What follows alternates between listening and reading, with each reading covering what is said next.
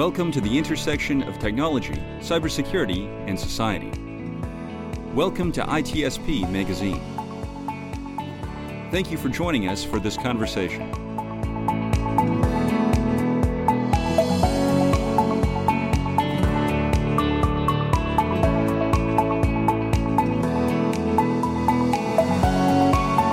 Marco, Sean, sometimes there's a good reason to be on the other side of the boat, the bottom side of the boat. to collect the trash. Exactly. so I'm I'm not saying you're trash. That's why you never allow me on your boat because I wasn't collecting the trash. That's right. You- You're always just throwing stuff over. I don't know. I couldn't stop you. That was a while back. I'm sure now there didn't throw are. anything over. No, I know, but there are solution now. Maybe that maybe you just tie a little robot to your boat, and as you go, it collects not only your trash but also other people trash. How about that? Is Yes. that an idea? Well, I've I've certainly been out in in the body of water and have seen trash and have picked it up, and that that can only scale so much. Me as an individual snagging a, a water bottle off the ocean. Well, let me ask you something. Have, have you hmm. ever been in Venice or or cities like in Holland? Maybe they where there is a lot of water in the city, I have canals. I have been, and uh, I can imagine there's a lot of stuff in there, bottles and everything else. hmm Yeah, And how is the trash uh, service works there? I gotta be on boat. you I just, you just drive, you just drive gondolas. I'm thinking gondolas. Well, we're joking here, but for people watching the video, uh, we're not alone. Although we, we could go forever, Sean and I, on this. you're on feeling this bad for Alistair. well, you know, we didn't we didn't even tell him that we were gonna do something stupid to start with. So you know, he doesn't know. He's like, "What? The, where am I here? That's Oh. right. Why am I You here? you, you are in redefining society, and we're gonna talk about interesting things, I believe. Yes. Um, So welcome, Alistair Longman. yeah, from, uh, welcome. Rand Thank you so much, Sean, and thank you so much, Marco. It's a real pleasure to be here, and uh, always great to to uh, to hear the banter in the beginning. And, uh, appreciate it. Okay. yeah, See, we, yeah. we set the bar low to start. It could only go up from here. well, let me let me do my job. So this is uh, ch- this channel is redefining society, where we look at the things that uh, in technology are driving changes in our society, and even better when our society is looking at needs that we have, and we use technology or even invent and think about technology so that we can resolve some problem. Um, trash is definitely one of that. It's con- connected with the environment. Uh, we like to think about what the future looks like.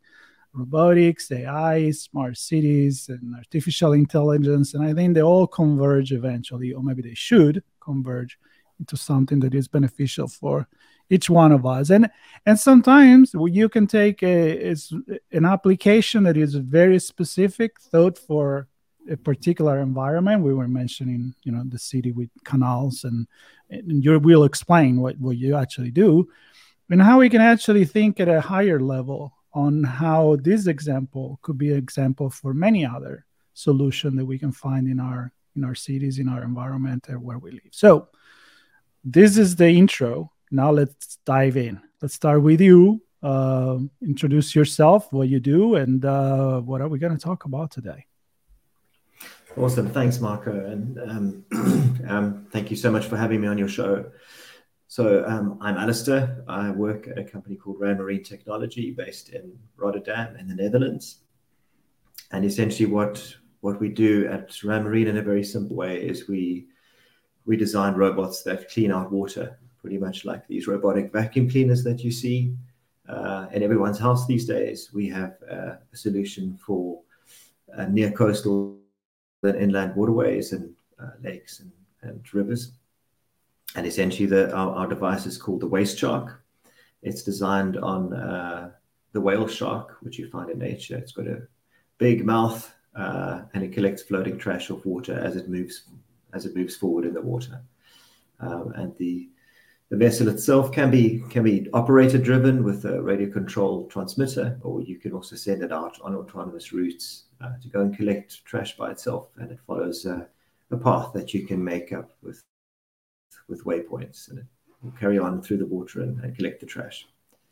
Um, one of many solutions that are that are um, have been developed in the Netherlands. I think the most um, the most famous uh, Dutch solution for dealing with trash in the water, of course, is the ocean cleanup, um, and we're we stay super close to them, and we're super excited about the the awesome work they're doing.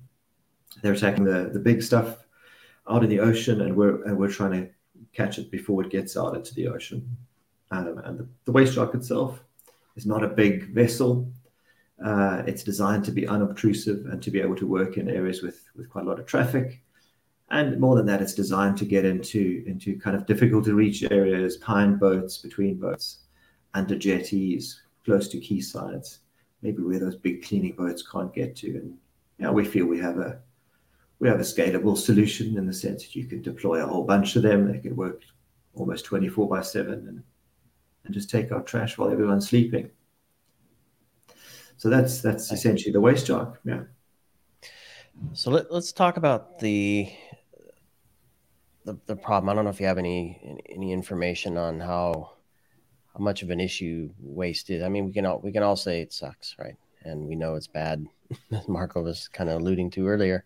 Sure. Um, but do we know is it impacting impacting tourism in certain areas? Is it impacting uh, wildlife and, and and maybe commercial fishing or things like that.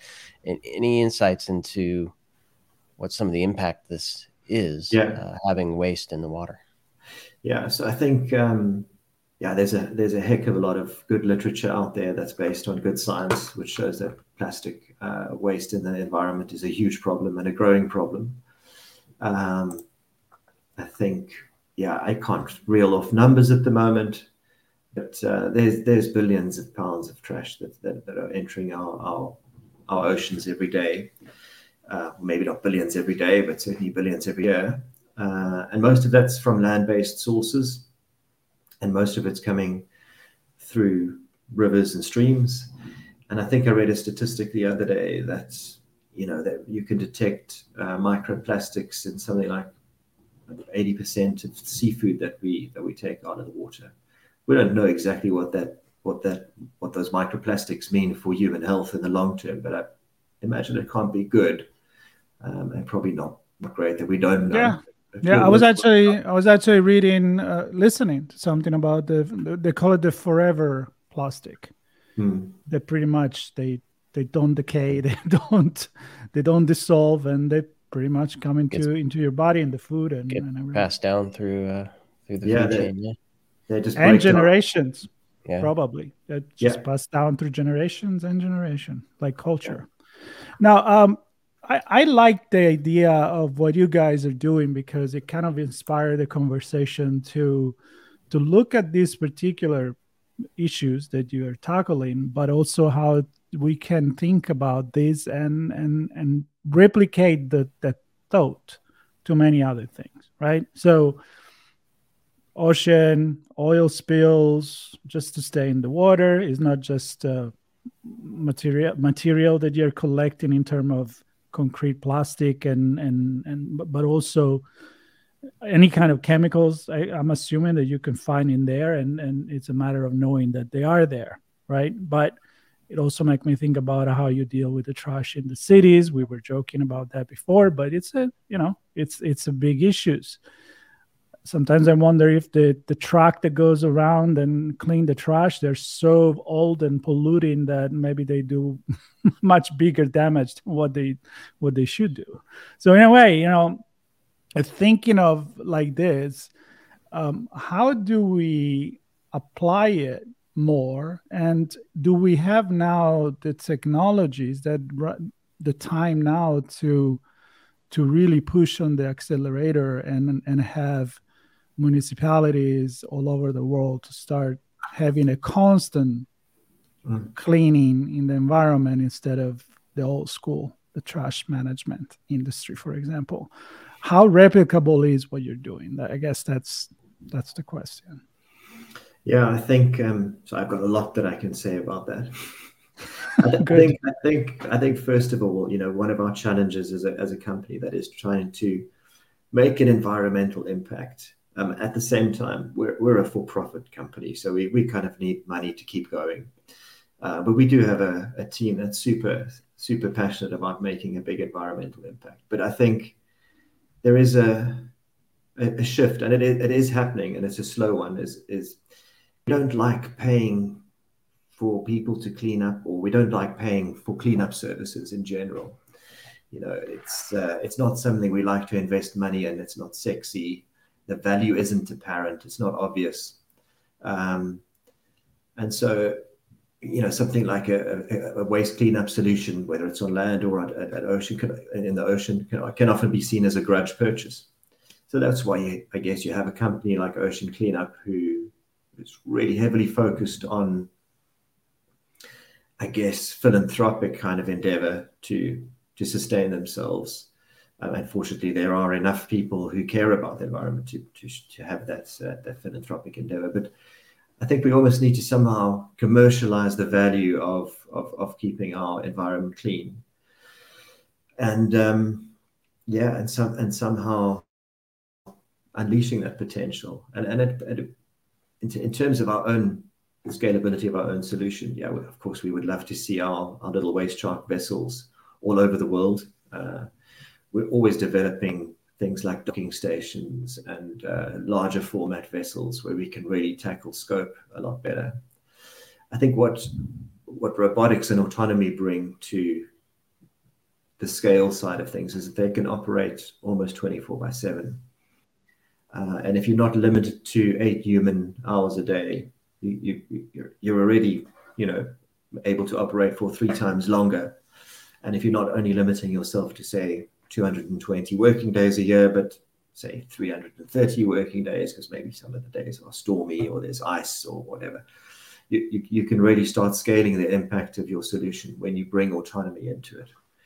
Um, I think the other thing that, that uh, you know, as a as a solution provider into into cleaning up water, uh, that we've realized is people don't always understand that robotics doesn't imply that this thing is going to do everything for you and it's going to make coffee for your team on the side. Uh, no, really? Unfortunately, not. We, you, you know, I, am expecting that from my, uh, you know, the the little robot that clean my house. It's like you're so right. I still have to empty it. I still have to yeah. to be sure that it's not getting stuck yeah. stuff yeah. in there.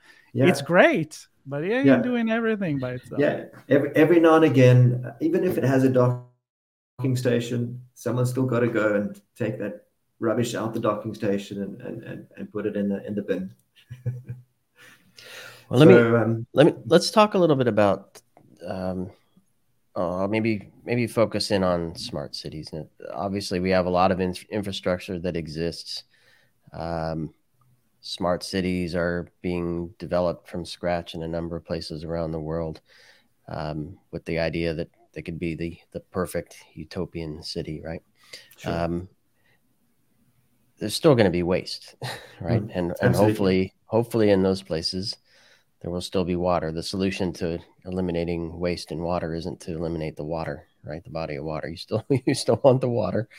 Um, so how I don't know how maybe it's some of the people you speak to, whether they're in uh, regulatory policy bodies or government entities or nonprofits that you work with, how how are some of the conversations going that that say this is important? We have a chance to maybe take a step back, think about this differently, and find solutions to these problems, which includes things like the technologies that you offer, but perhaps broader broader picture solutions as well. Um, looking at how the waste enters the city and the water and who's putting it there and who's not cleaning it up and are there and are there ways to incentivize folks? And i don't know what, what are some of those conversations like that you're having? Yeah i think i think there's a, more more than ever before there's a, a focus on on ocean plastic or ocean bound plastic. So plastic that's in rivers and, and stuff that's going to end up in the ocean. I, th- I think just generally the, the kind of global rhetoric is moving in the right direction. So there's a there's a good appreciation for the problem.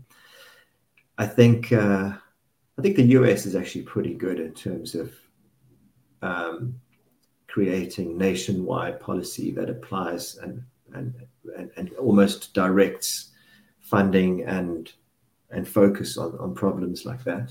Uh, a lot of countries aren't like that.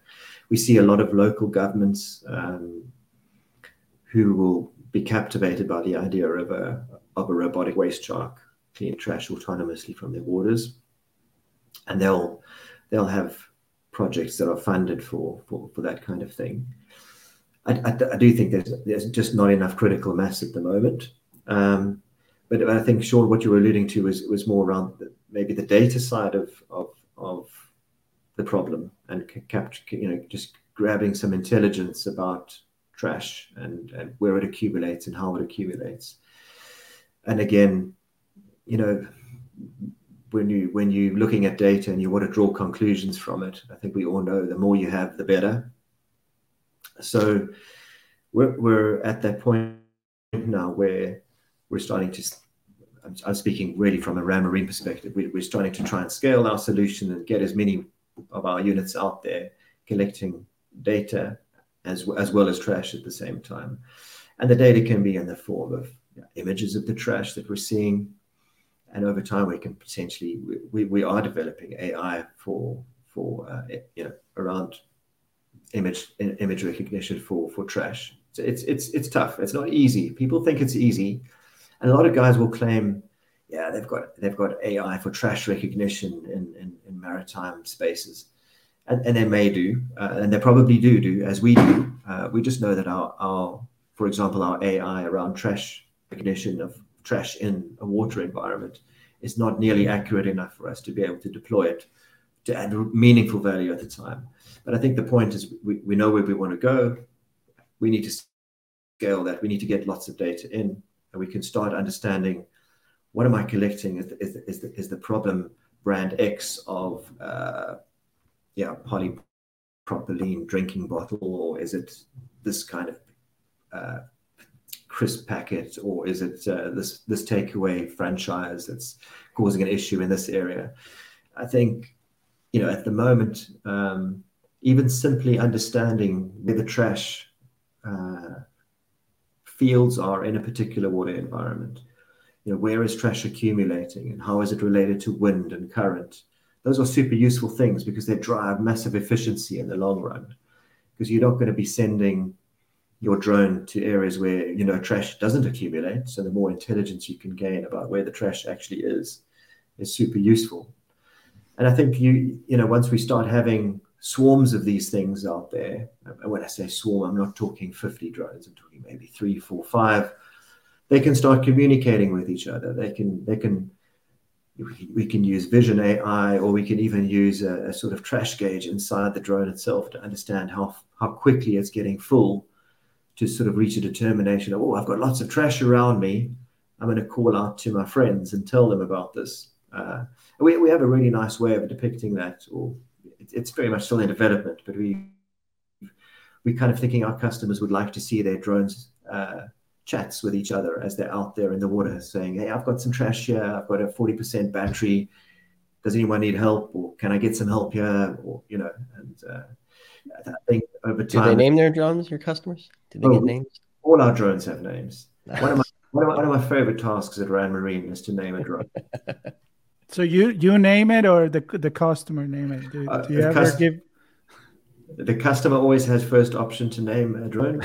often, often they don't don't. Um, uh, we, we have we have uh, we have Gaston and we have uh, Leonidas and Nicholas and Bruce. I mean, obviously Bruce. Everyone's got to going to have a Bruce. we, we, we, have a scoop in Dallas. Um, yeah, we we've every name you can think of. We we, we go do, do you know the name of the one in the Hudson River? By chance, putting you on the spot there. You are putting me on the spot here. Uh, I, can, I can try and find that out quickly, actually. well, you know, this is our tendency of you know humanizing our our that's right technology. Like, yeah, I, I mm. me and my wife we make fun of uh, you know we have the the robot that we use to clean. We we call it Scooby Doo.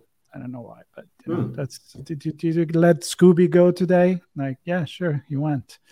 Uh, but but I think that's actually I'm going to go a little bit sociological and psychological here because I like that idea that the the robot, the machine, it, it becomes part of our life. And I think that when we humanize it, and we're not talking about having, you know, the Jetson type of robot in your house, we're talking about something that is going to work 24 7, resolve a problem, and become part of the environment. I have, I have a good example here. I mean, I'm in LA, so once in a while, especially if you go, you know, in Hollywood or so, you, you'll see the, the little delivery robot I've seen mm-hmm. a ton in campus of UCLA because they they you know they just go and deliver what they do. And and the, all the students they just it's not even fun anymore. It's just mm-hmm. part of the become part of the day life to see this delivery robot that arrives where you need to go.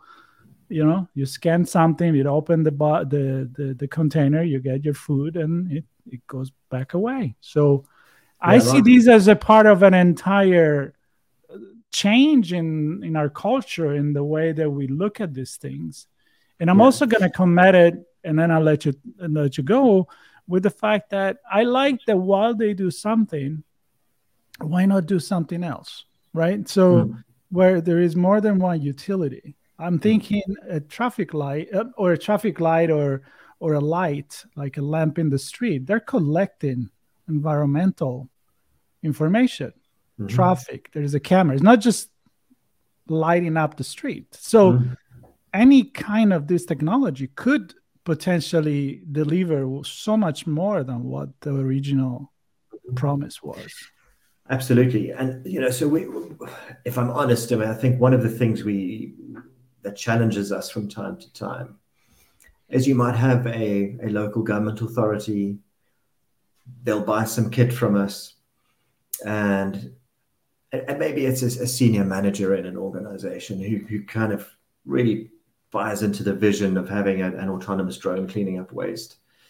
And then perhaps that gets used in an environment where you've got a team of guys who now have to deploy the thing, clean it out, uh, and, and, and really engage with it. And actually, maybe that's difficult for them, or they don't understand the technology and they just rather want to go out in their boat and collect the trash with nets. So, and, we've found that the customers that we have that are that are getting the most value out of their drones actually see their drones as a as key team members. We, we have a customer, big theme park in uh, in Florida. Won't mention any names, but they've they've got a couple of our drones working in their theme parks, and they are, fantastic customers because they understand that this is a team member. And again, it's obviously humanizing the robot a little bit, but they're really engaged with it, and they also understand that yeah, you know, there, there's a, there's there is a human effort involved as well. But Do going back call to, him Mickey. Uh, there's some ducks involved.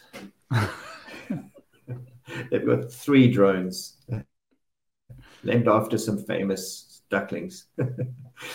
um, but going but going back to to your observation around around data, you know, with, with smart cities, I mean, we're seeing fantastic companies in the US that are are uh, utilizing traffic information. They're able to prioritize emergency vehicles. They're able to really control traffic around schools, that kind of thing. And I think you know from from our perspective, what we're doing on on the WasteShark is is obviously completely different. We're, we're gathering data about. We can tell customers when their drones are operating, how often they're operating. We can give you aggregated reporting over time to say you've covered this many miles on so many missions and collected so much waste in that time. I think that's kind of useful intelligence. But as we as we get more and more usage data over time, we can we can really get more intelligence. But added on to that is the fact that you now have a floating platform in the water. It's it's collecting trash, but that floating platform becomes a sensor platform. Uh, you can start collecting environmental data about water quality, for example, you can start measuring the impact of removing trash from the water on, on the quality of that water. And, and again, I, you know, I refer back to the US being, being kind of world leaders in this sense. And I, know recently there's uh, been some legislation passed around the use of PF or monitoring PFAS in drinking water. And PFAS are these sort of harmful chemical substances that we kind of fear fear might not be good for for human health. And uh, you know, and to have a floating platform that can move around and currently we don't have the technology to measure PFAS except in a, in a laboratory, but we'll, we'll have a sensor for PFAS that can move around and stuff. But I, I think just the value of collecting lots and lots of data over a lot of time starts helping you understand some variables that, that might be related. We, we really envisage in, in, in time being able to predict when big lakes might have uh, harmful algal blooms, for example. And, and, you know, algal blooms are, are, are a super big issue everywhere. You know, on the one hand, we've got a, we've got technology that can clean up that algae from the surface of the water, which is great. But why not collect information while we while we're cleaning up trash, which says, "Hang on, I'm seeing some variables here that tell me a, a bloom is on its way," and uh, potentially there, there's some interventions we can do before we you know, we have this harmful bloom and we kill off thousands of fish in a lake. It's uh, it's it's all really interesting stuff. but ultimately, I think I, I, go back to just I think the notion of robots augmenting human endeavor uh, is is an interesting concept to think about philosophically. Sometimes we expect a little too much of our robots, uh, and uh, there's no doubt. I mean, I think we've all been seeing what ChatGPT's been doing in, in the last few weeks. I'm just astounded. I'm worried that job's going to be taken over at some point by ChatGPT. but uh, you know that that that again that relies on masses and masses and masses and masses of data to be as good as it is. Yeah, and I think if if we shoot for the the holy grail of AI and robotics, uh, that it has to it has to look like the Jetsons or or nothing. And yeah. I think we kind of we we missed the point and we missed the the plot both. Yeah. Uh, and I think very specialized to start to solve a real problem is mm-hmm. super important. Um, proof of concepts that actually do something good, right? Yeah, absolutely. Are, are super cool. And and I, I, looked up the I couldn't find the name for the Hudson uh, drone, but uh, uh, the Hudson River drone is is employed by the Hudson River. Uh, the Hudson River Trust. Yeah. Yep. And uh, they're using it for waste pickup, yeah. primarily plastics. Uh, they, they, list a ton of plastics that it's capturing, um, but they're also using it with some sensors to do some geospatial uh, analysis and also water quality analysis. To, so, yeah. to your point, it's not just out there picking up trash; it's using that to collect information that the park system presumably can use to absolutely find ways to make the water better. And of course, it's not just in their area, right? That that water uh, enters a certain way and leaves a certain way, and and uh, hopefully they're making it cleaner as it heads downstream. you know, in this case goes to the ocean. That brings me a question, Sean, and and um, um, I'll start. How customizable are these? Because you know, we always think that, oh, we make one robot and it's going to be good for everywhere. But in, in, this case, you know, we have case study where, you know, maybe like, oh, we would like to monitor this thing. We, we need it because we have this kind of problem versus this other kind of problem. So how is customization working with, with your kind of product? Yeah. I mean, I have a very clear view on um, the nature of, of complexity and trying to please everybody. you know, I think I think uh, something that drives complexity, and, and I'm not saying it's a bad or a good thing. I'm just saying complexity is a function of um, differentiated human requirements or requests of, of technology. So systems become complicated because we want to cater for a whole bunch of stuff. So, so, so you know, one of my jobs and our team's jobs is to kind of weigh up how much uh, customizability are we going to allow? Because ultimately, we've got to build these things and we've got to support them in the long term. So, yeah, we have some interesting debates about uh, about what's uh, what we should make customizable or not. I guess what we're getting to a point now of, of, of doing is we want to kind of unify. We don't want to have a distinction between a, a an only remote control drone and an autonomous drone. We want to have a single platform. And then, like with everybody else and what everyone else is doing, we're going to start charging additional if you want to unlock certain features. So every drone we send out is autonomous, uh, but you can only use it in maybe, let's say, handheld operator mode. And if, if that suits your use case and you don't need to pay the additional premium for the autonomous function, we'll allow that and we'll make that all software driven. Mm. The other thing is, um, I think with when it comes to environmental sensing, uh, particularly around water quality, uh, there, there, are some sensors that every drone needs to be able to move around. You know, lidars and GPSs and and IMUs and those kinds of things. Every drone will have that. When it comes to environmental sensors, it's it's tricky because people want to use potentially different sensors to measure for different things. So we're having quite a lot of thinking about how we can make our our tech sensor ready um, and we've looked at we've looked at sensor up water quality sensor options. You can go and buy really cheap water sensors uh, for, for for home projects and stuff, you know. But it's either that or going and buying really really expensive stuff that's super accurate, but it needs to be calibrated, it needs to be curated and maintained. And that's not for all of our customers. All of our customers don't necessarily want that.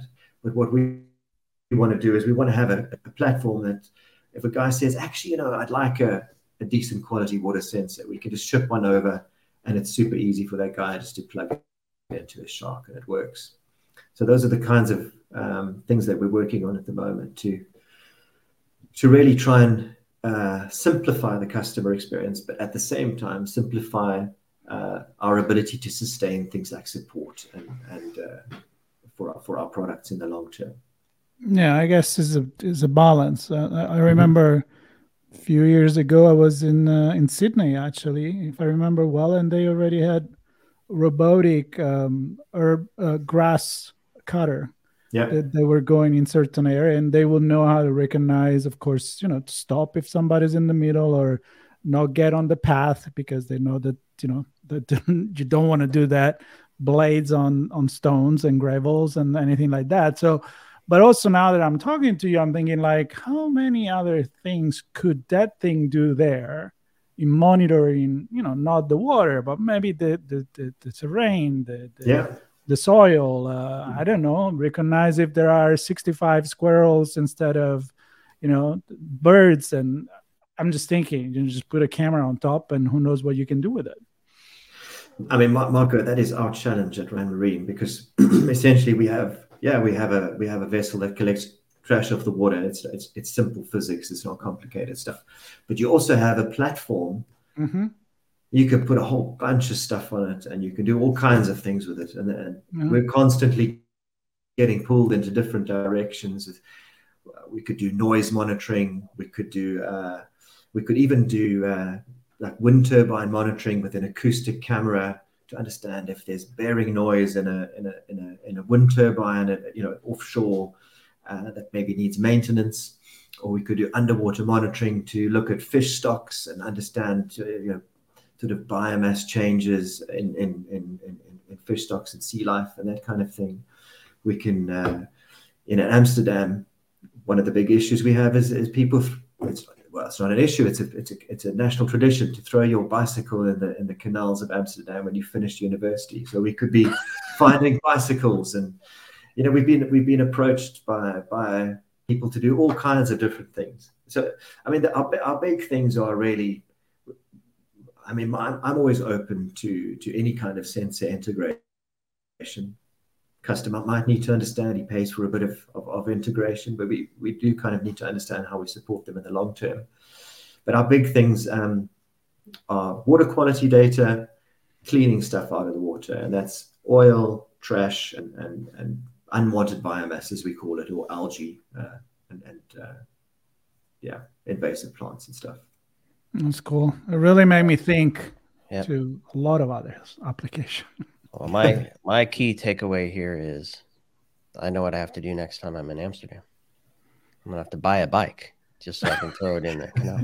yeah, you can just buy yourself a super. You can probably find a student just That's before right. he's about to throw his or her bike in the canal and just get it off them for a couple of bucks. I did, uh, you know, I didn't know that. I, I I have no idea there was a tradition.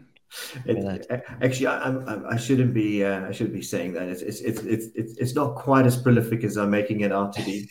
But my goodness, there are not, a lot of not until now. but there are a lot of bicycles in the canal. Yeah, there are a lot of bicycles in the canal. I can yeah. see that. Yeah. Yeah, actually, I, I, I, have to say that I will ride uh, a bike.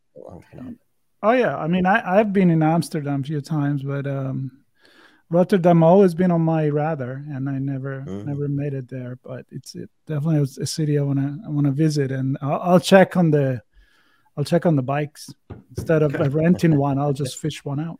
Well, bring your bike over to the office so we can have a nice cup of coffee and talk about robotics and AI and how, yeah, change, it can uh, do good for the world.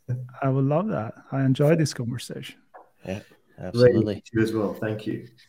Yeah, and on that note, um, I, I want to thank you, Alistair, for for joining us. I know it took uh, took a little time to to get this uh, scheduled, but uh, well worth the wait. And um, glad to hear your story and, and that of Ranmarine's and and this technology and the potential AI and robotics have on, on the grander scale, on the bigger the bigger stage, if you will. And uh, yeah, for everybody listening, there'll be notes in the in the uh, podcast episode here on some, uh, your favorite podcast player, of course, and as well as YouTube.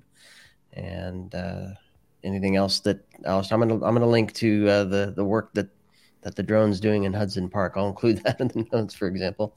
And then anything else Alistair wants to share, uh, we can uh, we can share with folks through the notes. So thanks everybody for tuning in. Be sure to uh, subscribe and uh, share it with your friends, family, friends, maybe even more friends. And uh, stay tuned for more episodes of Redefining Society. I, I think I closed your show for you, Marco. How's that? It's your show too. Mikasa, su casa. Thank you, Alistair. Enjoy it. Thank you so much, guys. Really appreciate it.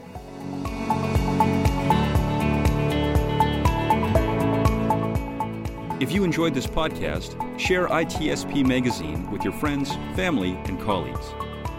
Thank you for listening.